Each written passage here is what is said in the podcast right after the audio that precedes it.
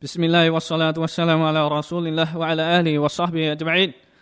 Và chúng ta sẽ đến với mục cuối cùng của mục đích giáo lực Islam, đó là bảo vệ tài sản.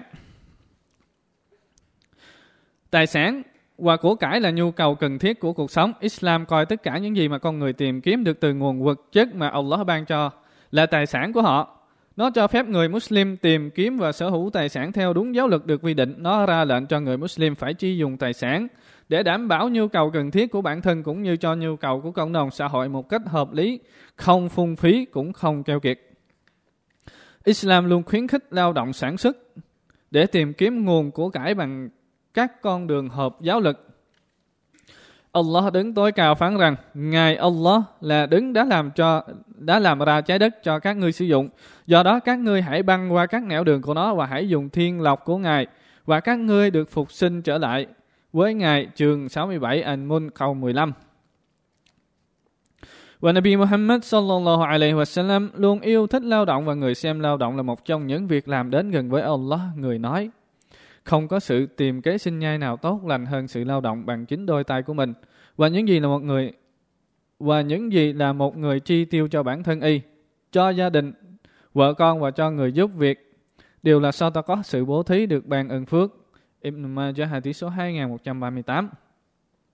Và có lần một người đàn ông đi ngang qua chỗ của Nabi Muhammad sallallahu alaihi wasallam, các vị sahaba của thiên sứ của Allah nhìn thấy sự tích cực lao động của y, họ hỏi: "Thưa thiên sứ của Allah, y tích cực lao động đó có được coi là vì chính nghĩa của Allah không?" Nabi sallallahu alaihi wasallam nói: "Nếu y ra ngoài lao động vì các con nhỏ của y thì đó là con đường chính nghĩa của Allah." Nếu y ra ngoài lao động vì cha mẹ già yếu của y thì đó là con đường chính nghĩa của Allah.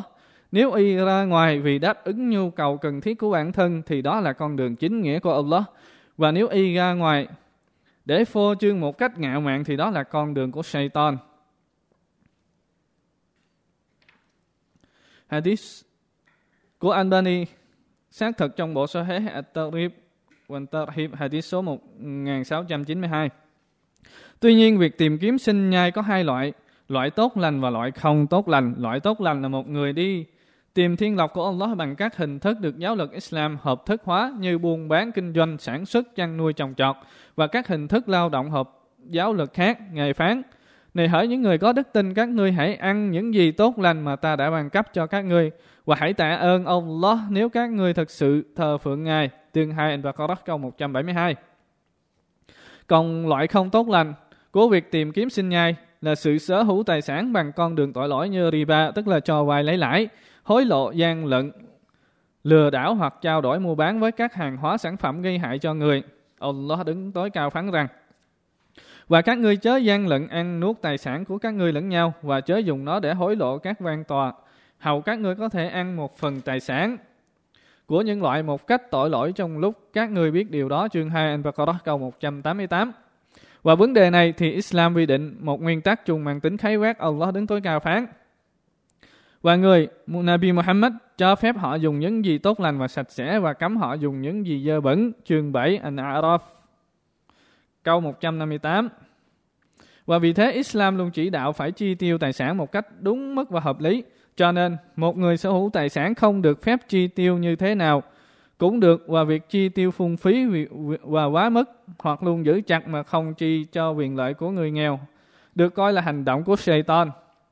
Allah đứng tối cao phán, và hãy cho họ, và hãy cho họ hàng ruột thịt, phần bắt buộc của y hãy cho người thiếu thốn khó khăn và khách lỡ đường nhưng chớ phung phí quá mức. Quả thật những kẻ phung phí là anh em của Satan và Satan lúc nào cũng bội ơn và phủ nhận thượng đế của nó. Chương 17 anh ấy số đó câu 26 và 27 và Nabi Muhammad sallallahu alaihi wasallam cũng nói, quả thật Allah nghiêm cấm việc bất hiếu với cha mẹ, giết hại các con cái keo kiệt, tin đồn, nhiều câu hỏi và lãng phí tiền bạc. Anh Bukhari hadith số 2408 và Muslim hadith số 1715. Tài sản và của cải là phần ban cấp từ nơi Allah và Ngài cho quyền chúng ta quản lý để chi tiêu và sử dụng nó hợp lý theo quy định của giáo lực. Và trong những cách chi tiêu và sử dụng hợp lý và đúng đắn nhất là bố thí cho những người nghèo và người khó khăn. Allah đứng tôi cao phán, hãy ban cấp cho họ từ tài sản mà Allah đã ban cấp cho các người trường 24. An-Nur câu 33. Và Ngài phán tiếp, Và hãy chi dùng cho chính nghĩa của Allah, tài sản mà Ngài đã ban cấp cho các ngươi thừa hưởng. Do đó, những ai trong các ngươi có đức tin và chi dùng cho con đường chính nghĩa của Allah, thì họ nhận được một phần thưởng vô cùng to lớn. Chương 57 An-Hadid câu 7 và cứ như vậy, năm mục tiêu cần thiết này là tiêu biểu cho các quyền lợi quan trọng nhất của con người trong cuộc sống mà tất cả các điều luật trong hệ thống giáo lực Islam được quy định để duy trì và đảm bảo vệ, đảm bảo chúng. Do đó, người nào luôn tuân thủ theo hệ thống giáo lực Islam thì Allah sẽ ban niềm vinh dự cho y với sự hạnh phúc trên thế gian và thành đạt ở cõi đời sau. Ngược lại, người nào không tuân thủ theo chỉ đạo của nó thì sẽ đối mặt với sự bất hạnh trên thế gian tương ứng theo những gì mà y đã nghịch lại với chỉ đạo và hệ thống giáo lực công bằng và toàn vẹn của Allah ngày phán Ai theo chỉ đạo của ta thì sẽ không lầm lạc cũng không khổ sở. Ngược lại, ai tránh xa thông điệp nhắc nhở của ta thì chắc chắn sẽ sống một cuộc đời eo hẹp không an tâm và khổ sở. Và vào ngày phục sinh, ta sẽ phục sinh y trở lại mù loà. Y sẽ nói, lại Thượng Đế, tại sao Ngài dẫn bề tôi sống lại mù loà trong lúc trước đây bề tôi vẫn còn nhìn thấy? Ngài phán, như thế đấy, các lời mặc khải của ta đã đến với ngươi nhưng ngươi không quan tâm. Và ngày nay ta bỏ quên ta bỏ quên trở lại giống như thế chương 20 to ha câu 124, 123 và 124. Cảm ơn các bạn.